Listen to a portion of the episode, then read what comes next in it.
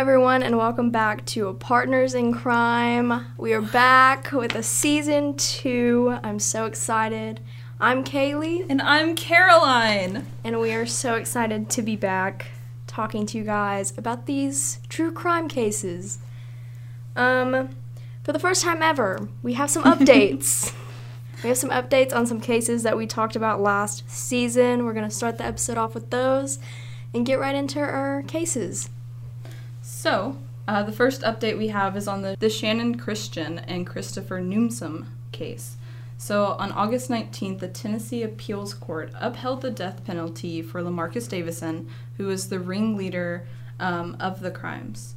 Davison has tried multiple times to appeal his case, but each time it has been denounced. And he's even requested for a new trial in November 2019, but it doesn't seem like he's going to get it. Nice. Good update. Thank you. It is. It's a good update. Please stay in jail. You deserve to stay in jail.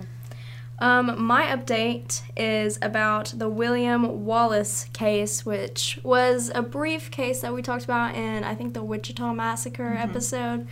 This was the case that he killed his wife and propped her up on the couch to open Christmas or to let her watch her kids open Christmas presents, even though she was dead.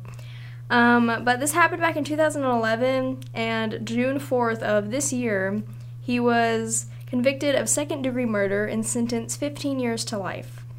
And during the trial, the mom of Zizelle Preston, which is his wife, said that, quote, "He beat and tortured my daughter and at the same time mentally assassinated her children. He showed her no mercy. Let's show him no mercy," quote.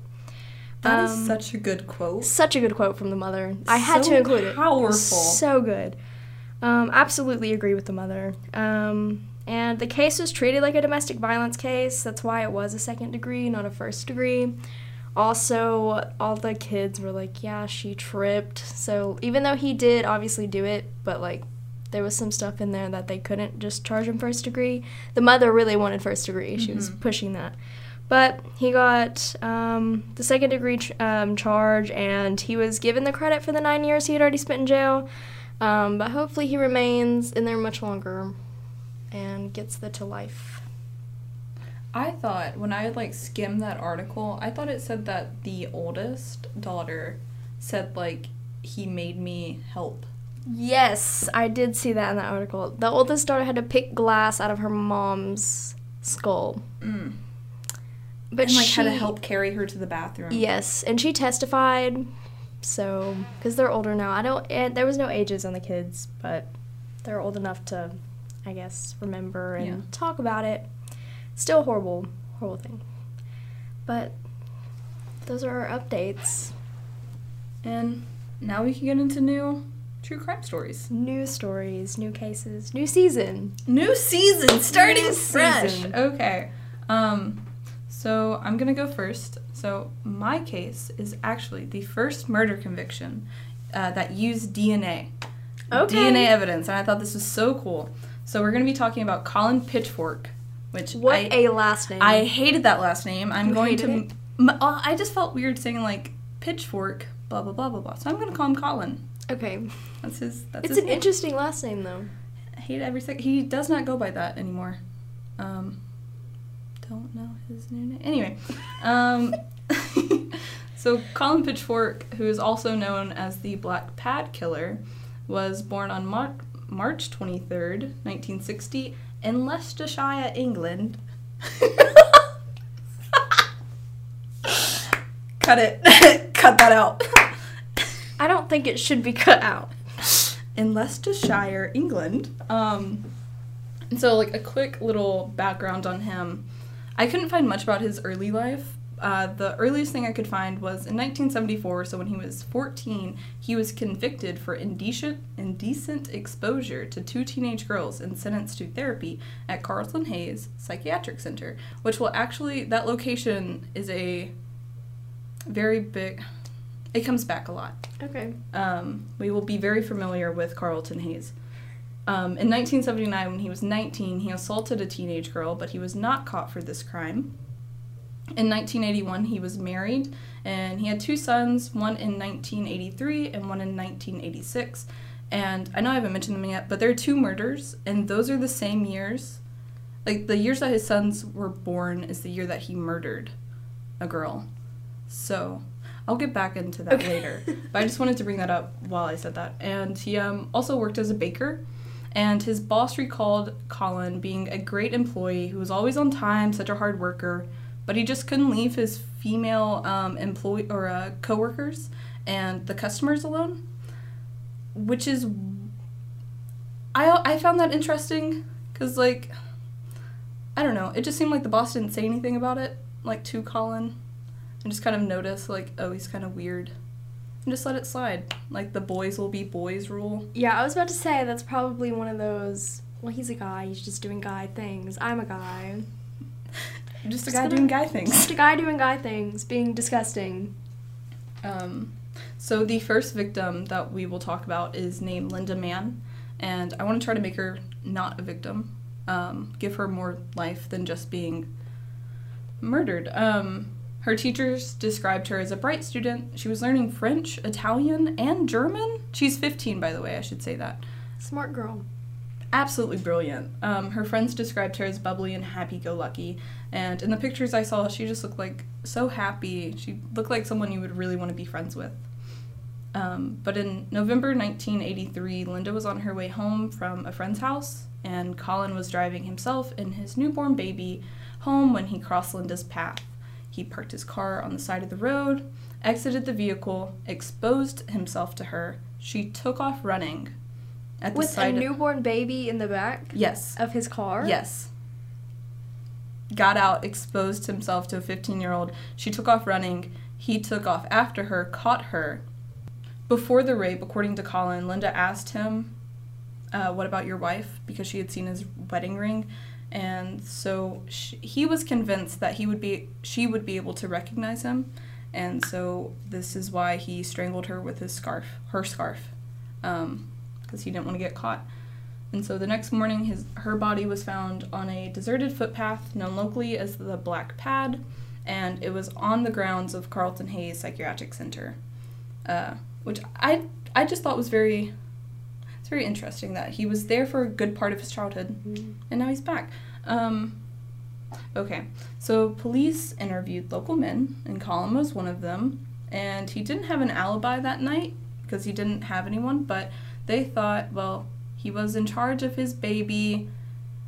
He probably wouldn't do this. Surely he wouldn't kill someone with his newborn kid in the backseat of his car. Which is good logic, but people who follow that logic also don't murder people. Exactly. You can't use that logic on murderers. Exactly. So that was their fault. What year was this? 83. Okay. Well, that makes sense for an 83 police officer to be like, he's not going to do it. He's got a kid. So the forensic examination of the semen collected from Linda showed that it was a type that was found in 10% of men and was also from someone who had type A blood. So 10% doesn't sound like a lot, but I looked at the population of Leicestershire, and at the time the population was 410,000, so divided by 2 for the men, you get 205,000, and that still leaves you, 10% of that is like 21,000 basically. That's a lot. Yeah, so it helped narrow it down, but not really. So the second victim of Colin Pitchfork was Don Ashworth, and she was described as a mature and sensible girl who had a talent for drawing and painting. So in late July 1986, she left her home to visit a friend. Her route took her through a footpath called the 10-pound lane, which was also on the grounds of the Carlton Hayes Psychiatric Center. Colin was riding his bike down the road, saw Dawn enter the footpath, pulled over, and followed her down and exposed himself to her. She's also 15, I will say that.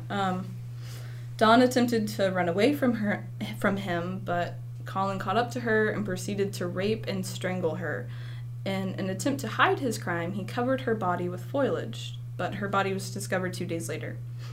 So now we're going to introduce a new character named Richard Buckland, who was a 17-year-old who worked at the psychiatric center, and he had an intellectual disability.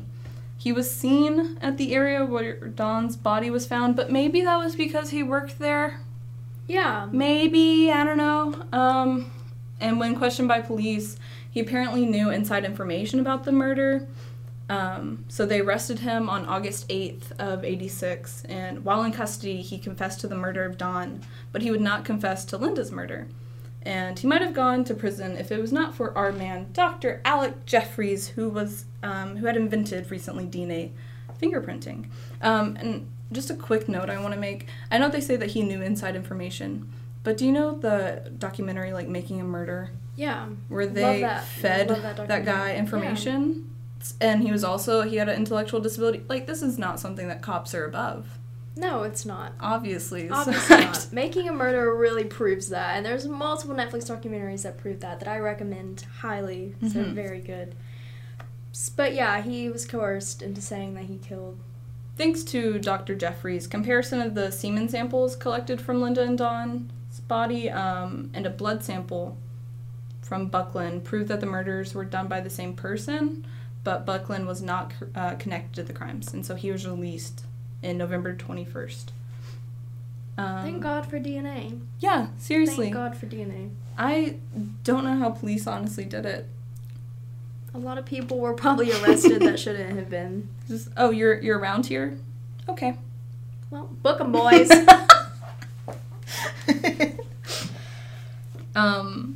So in January 1987, local police decided to take blood samples from 5,500 men in the age range of 17 to 34 who did not have an alibi for the nights of the murder, which included our good friend Colin Pitchfork.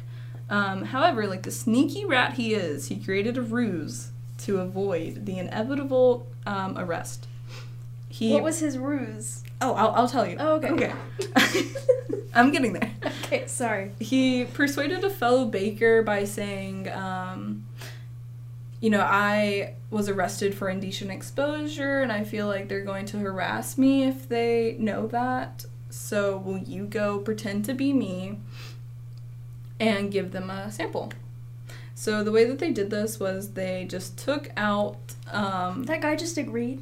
Yeah. He was like, yeah, all right. Yeah. His name was Ian Kelly, the guy that's helping Colin. So the way that they did it was they just put a picture of Kelly on Colin's passport. That's all they did. I guess they taped it in the 80s, or like glued it or something. But like, how did the cops not be like, why is that not like laminated? Yeah, exactly. Like, this was a craft project that they did in the back of the bakery. But it worked. It worked flawlessly. But there was a flaw. In that Ian Kelly liked to run his mouth, okay? And he mentioned the ruse in a pub in August of 87. A queen, bless her, overheard this conversation and contacted the police. Okay, yeah, queen. Queen, yes. So when the police questioned Ian Kelly, he confessed to giving the blood sample in place of Colin. And with this information, they arrested Pitchfork, who confessed to the two murders. He also admitted to exposing himself to more than 1,000 women. Jesus. During his trial, he pleaded guilty and was sentenced to life imprisonment for the murders, 10 years for the rape, 3 years for the indecent exposure, 3 years for a conspiracy to pervert the court of justice. Ian Kelly was sentenced to 2 years. And the Lord Chief Justice at the time of Colin's sentencing, this is a quote from him saying, "From the point of view of the safety of the public, I doubt he should ever be released, and the Secretary of State set a minimum term of 30 years. However, in 2009, his minimum term sentence was reduced to 28 years. He ended up serving 33 years in jail, and he was released in July 2021. Last month. He was released this summer. Yes. He is out. I saw an article that had an interview with his ex-wife, and she was like, absolutely not. That man should not be free. He's going to kill again. Yeah. And the family's... How old is he now? 61 this year. Mm-hmm. Yeah, he's very capable of still. Mm-hmm. But he was arrested when he was like 27. Yeah. It's like, or 23, one of those. His children, like, have nothing to do with him. They don't, they refuse to do interviews. Good. But, yeah, the first conviction due to DNA. Well, thank God for DNA. Thank God for it. Thank you, Alec Jeffries. And thank you to the Queen that went to the police. If you hear something, say something. If you see a creepy man who won't leave women alone, say something to him. Especially if you're a man. Be like, yeah, get in between them. Or do something to prevent it. Don't just acknowledge it. Why did he keep going back to the psychiatric ward? I don't know. He just was driving around there a lot. It's like, because, you know, when you see serial killer cases, there's always something about it that's like, it's their, it's like them signing their mark. Like, that's their signature. MO? Yeah, their MO. So maybe that's what he was doing. Mm-hmm. He was putting them in the same place, at a place that he used to be at. Also interesting that, well, he probably didn't know their ages, but he started going there when he was 14. And he was doing it to 15-year-olds. Mm-hmm. Yeah. That's interesting. Definitely knew what he was doing. But the fact that he was released is absolutely wild. And then also I saw that the MOJ, which is the Ministry of Justice in England, made a mistake and told him that he did not have to register with the sex offender list. So he's not registered? No, they fixed it. Oh, okay. They sent out an apology and they were like, "Our deepest condolences, we made a mistake." Now to my case, which is a long one. So this case has gained a lot of attention throughout East Tennessee, maybe some national attention. I think I've seen it on CNN and stuff. Mm-hmm. But it's another case from my hometown. We did the Evelyn Boswell one, one of our first or second episodes. That was out of Kingsport, Tennessee. This one is out of the county that I am from, Hawkins County. But this is about Summer Wells. Summer disappeared on the evening of June 15th in 2021. So this summer, the 5-year-old was planting flowers 20 feet away from her family's home on Ben Hill Road in Rogersville with her mother and grandmother.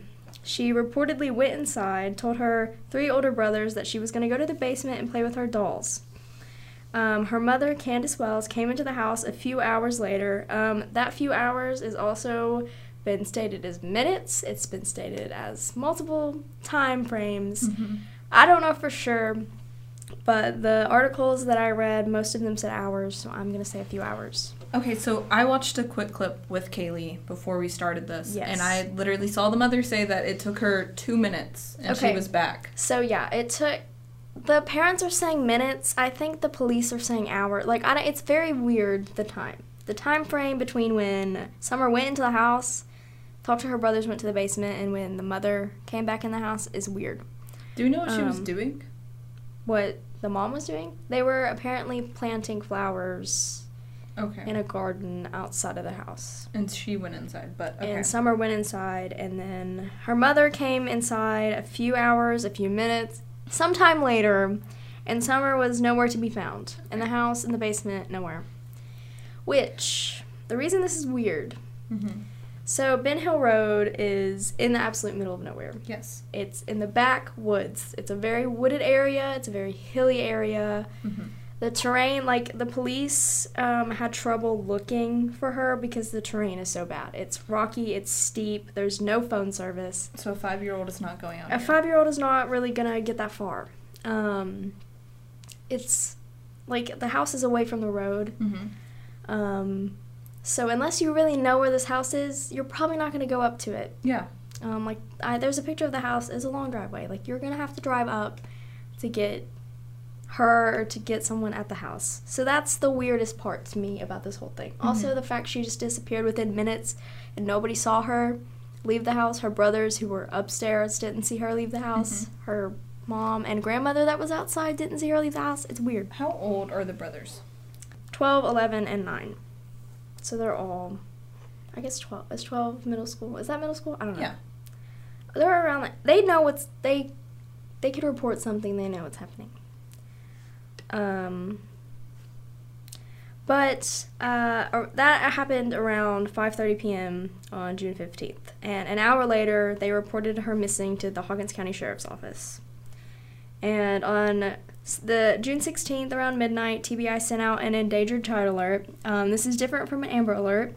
So this just means that the child is missing and there is some concern for the child's safety, but it's not like an immediate emergency. Mm-hmm. That immediately changed the next morning. Like, that happened at midnight at 11 a.m. that same day, June 16th. They said Amber Alert. How do they make that distinction? I don't know. I tried to Google, like, Amber Alert versus Endangered Child Alert. I couldn't really find anything as far as how they decide that. There is, like, a criteria about it. And I guess that she fit all of those, but also, like, I don't know. If you don't know where a 5-year-old is. I feel like that's pretty urgent. Yeah. I don't know what made that change, but this sent out an Amber Alert, which goes on everyone's phones, obviously, so... And that made it a serious case. That's when the TBI and the Hawkins County Sheriff's Office, started actually doing searches, like real searches. They did a press conference that day, and 30 tips were called in by the end of the day, of June 16th. Like I said earlier, the area is very wooded, very in the middle of nowhere. It's very hard to walk through it safely. It's a very dangerous area. They searched 680 acres and found absolutely nothing related to the case. Which, yeah, it's very wooded, it's very covered with trees and, everything. But, like, still, I feel like if it was still around the area, if she was still there, you'd probably find something. Yeah, like even a shoe or... Yeah, like, because I feel like a 5-year-old walking around this, even if you're used to it, like, growing up around it, you probably are going to fall down the extremely steep hill that's right next to your house. Like, it's odd to me. But they sent out a tweet, TBI sent out a tweet saying that whoever lives in the area to please check if you have surveillance cameras to see if she's on there, to just check your properties for Summer if she's hiding on the property. On June 18th, Summer's father spoke to media for the first time. He told Kingsport Times News that he was at work when she went missing. And he said, quote, "When I got home, I drove to the bottom of the property and realized that all my neighbors and stuff were combing through the woods looking for her. And then I realized right then that she was not there," quote. He also said, "I knew right then and there she was gone and that she would never leave on her own. Someone had to have taken her." So the search continues. On June 26th, TBI released... Okay, wait. On June 26th, by that time, 221 tips had been sent in to TBI, and they had had several search parties all around Ben Hill Road and Beach Creek, which is the community area. It's like where the street is. But they sent out a tweet asking for the driver of a 1998 to 2000 maroon or red Toyota Tacoma with a full bed ladder rack and white buckets in the truck bed to come forward. So, apparently a neighbor reported seeing this truck around Beach Creek area around the time that she went missing. And Summer's mother talked to WJHL and said that she had never seen that truck before and found it strange. She said, quote, "I've never heard of it until just recently, but I wish they would come forward and explain themselves. If you're not a suspect, at least come forward and say what you've seen," quote. The driver of this truck and this truck has not been found to this day. To this day? To this day. They've never found anything about that truck other than the neighbors saying they saw that truck drive through. Hold on, so they just saw it drive on the road? Yeah, they, like, I don't really fully know if Beach Creek is a road or an area. I've heard of it before. But, like, I feel like if you're in that area, you're probably like, oh, that's my neighbor's car. Like, people aren't really driving around. So that's why I think that they were like, hey, this truck was around here. Never seen it before. That's not my neighbor. That's not their neighbor. So that makes more sense to me than I feel like it probably would, like, an average person. But yeah, because at first I was like, it's just a truck. Yeah. What do you mean? So I think that's why that kind of raised some flags, but... Once again, they never found it. That could have just been someone lost because it's a very easy area to get lost in. Or just someone riding around. Yeah. But I want to go and talk about Summer's parents because that's pretty much the case. That's pretty much the end of it. They haven't found her yet. They haven't found anything, any new evidence at all. That was the only evidence that they have gotten is that red truck. No new information about it. So scary. Which is insane. So by July 2nd, they had over 750 tips called in. And July 11th, Lawson, Ronnie Lawson, who's the sheriff at Hawkins County, said, he told Times News that the case is nowhere even close to being a cold case. Okay. Hopeful? Hopeful. And then July 12th, they had received 935 tips, which is a big change from the second. Before we get into the parents, I do want to say all of this is allegedly and speculation. None of it is facts. But the parents. So Summer's father, his name is Don Wells. He was convicted of multiple violent felonies and served prison time for convictions involving drugs and robberies in Arkansas, Utah, and Texas. Why is he all over the place? And in the 1990s and early 2000s, he was cited for numerous parole violations. So he has a history. He has a history, and so does his wife. Okay, let's get into her. The mother, Candace Bly. She also has a criminal record in the state of Wisconsin, and she was recently pleaded guilty to a misdemeanor domestic abuse charge, which was in 2003. That's not that recent, but the article wrote it as recently, so I added that.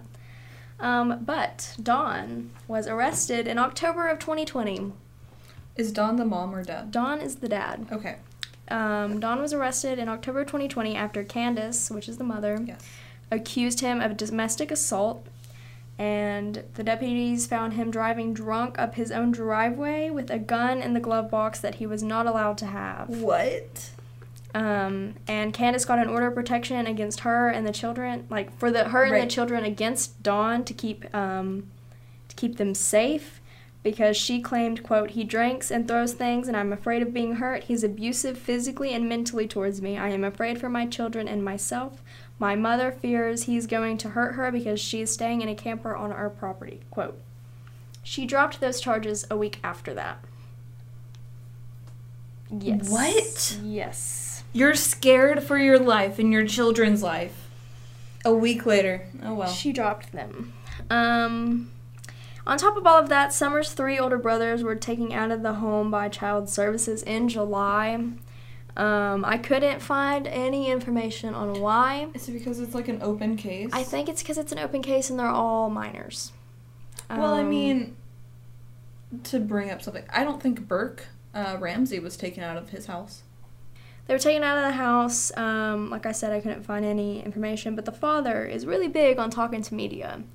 And he told the media about this, quote, "It's dangerous at my house," quote.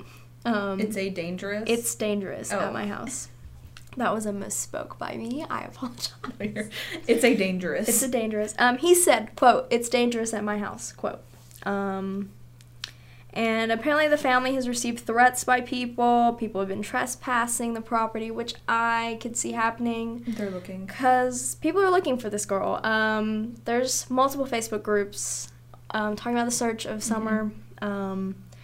There's this one woman who claims to be a psychic, and she has been going to this house, going on the property, feeling around, saying that she knows where Summer is, that her body is here. And he actually had something to say about her. He said, "All sorts of people, Juanita for one." Juanita is the psychic. "We don't need her crazy ass stopping at our house. She claims to be a Christian, and then she claims to be a psychic. How does that work? If you're a Christian, God says you don't go there, period. It's against God." Okay, my little input on his quote, though, is I feel like if your child is missing and you have anyone who's saying, "I can help you find your child," you wouldn't be like, "Don't ever come to my house." Yeah. And also just seems... Also, there's, like, search parties looking and helping, like, other than what police can do. And you'd think, as the parents of a missing child, you'd be like, "Please, come in my house. Please come on my property. Please help me find my kid." They want them away from the property. They want them out. They don't want them near their house. But the Facebook groups, there's even a Reddit page, which I just found out today, that there's a Summer Wells Reddit page just talking about this case and everything going on with it. And you know internet sleuths. I feel like they're going to solve it. The internet will solve it. But also, the interviews of these parents are very shady, in my opinion. The one interview that I watched of the mom does not have that many interviews. She was not talked to a lot. The dad is the one that's been going out getting interviews. Also, the first interview that the dad did on air, like on video, he brought the three the boys, mm-hmm. and he was really making it seem like he was a good dad. Like, he had his kids in his arms. And a lot of the comments on that YouTube video was, he's just trying to act like he's all innocent because he's got all his kids here. Mm-hmm. Like, he's showing that they're okay and whatever. The interview with the mom, though, the one that I watched, one of the first ones of them both, the mom literally looks like she's dozing off on, like, pills. Like, she's on something. She's high on something. They are also very not sympathetic towards, like, the fact that their child is missing. They're very... They seem, because I've watched, like, a minute of the clips, mm-hmm. and they're talking in, like, a well type of tone, like she's missing, tense. I hope we find her. And, like, one of the quote is the dad saying she was a tomboy instead mm-hmm. of she is a tomboy. And I showed Kaylee a clip of Adam Walsh's parents talking when he was still missing. And the immediate difference is, or, like, the difference is, like, immediate. Does that make sense? Yeah, and, like, the Evelyn Boswell case, which a lot of people are comparing this to in a way, like, the mm-hmm. way the parents are talking, because, like I said, it's in the same area. It's from the same area. The way that the mother of Evelyn Boswell was talking in the interviews is the same way these people are, and she was arrested for the murder of her child. Boswell ones. I'll show you those at the end of this, because it's very similar. But, yeah, so the interviews are weird with the parents. A lot of them are just being like, our boys want their sister back. Like, it's not really them saying, I want my child back. Like, they've said it a few times, but they've really put it towards their kids. Mm-hmm. But on top of all of that, Summer's aunt went missing. When? So, like, her mother's sister? I think so. I don't know why I get one was 26. Okay, it's right after that. Yes.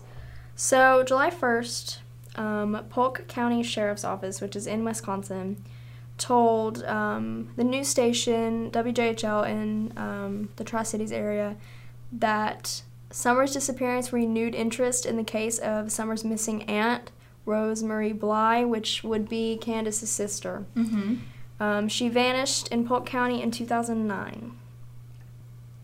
The Polk County Sheriff said that they have never given up on that case, and it's still an active investigation, but they had never found the aunt. And they are hoping that the Summer case will mm-hmm. make some people look for the aunt more, or, like, come up with something for her. Do you think there's a connection there? How long have... Dawn and Constance, what's her name? Candace? Yes. And together, I don't know. Okay, their oldest child is 12. Yes. 21 minus 12. Definitely in 2009 they were together. Okay. I never found this. I assume they moved here from Wisconsin. Yeah. Because, obviously, Candace's family was from Wisconsin, but also that makes you think. Why did they move here? Yeah, I was before this was brought up, I was wondering, how do you get to Hawkins County? How do you get to Rogersville, Tennessee? Like, you're not looking, like, very rarely you're looking for places to live and you go there. Man, but I don't know, because they're, I'm gonna look on Facebook. Candace's mother is here. Also, that's what I was gonna say, like, the mom up and moved, you know, the sister, or not the sister, but, like, Summer's mom moved with her mother. Like, yes. Summer's grandmother came with them here. And they all lived in Wisconsin. Because in this article about the disappearance of her sister, of Rose, the grandmother said that it's just horrible. It's hard to deal with, very, very hard to deal with. My life will never be normal without knowing where my daughter is. She said that to police back in 2019, and that, which I don't really understand that, but that's what this article says. But apparently they try to avoid the area where she was reported missing in 2009. Mm-hmm. So they could have moved because that was really hard for them, that their family member went missing, but also there's no information about that either. Like, mm-hmm. it's the same type of thing. She just went missing. That's weird. Exactly. That is so weird. Like, for that to happen twice in a family? So, Rose Bly was last seen leaving her residence in Sioux Falls, Wisconsin. Her car was recovered 5 days later in a parking lot typically used by truck drivers. That's all that is known about her. How old was she? 21.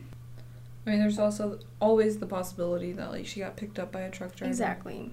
It is a very big coincidence for you to have two people in your family just go missing and not have anything said about it.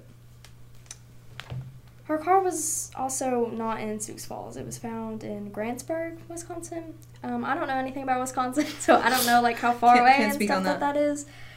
But, like, that's the second family member to vanish. Like, literally vanish. I mean, she obviously had her car as a trace. But anyone could have driven that car. Exactly. Like, it's... Who knows? I guess they've kind of went away from the parents being any suspect because they passed the lie detector test. Definitely we'll keep updated on this case.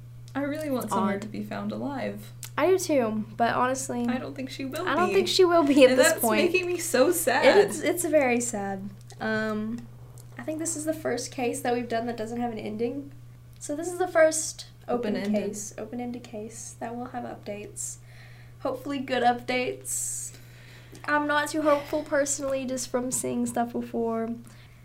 Well, great job on your case, Kaylee. Thank you. That's the most researched one I think we've done. I'm gonna be honest. Well, thanks for watching. Thanks for tuning in. Thanks for listening to this episode of Partners in Crime Season 2. Starting it off with a good, not a good note, but like a good bang into the season. We're so excited for this season. Yes. We're hoping... I don't know. It'll be everything we ever hoped for. Hopefully. Thanks for listening, and we'll talk to you guys next Friday. Bye!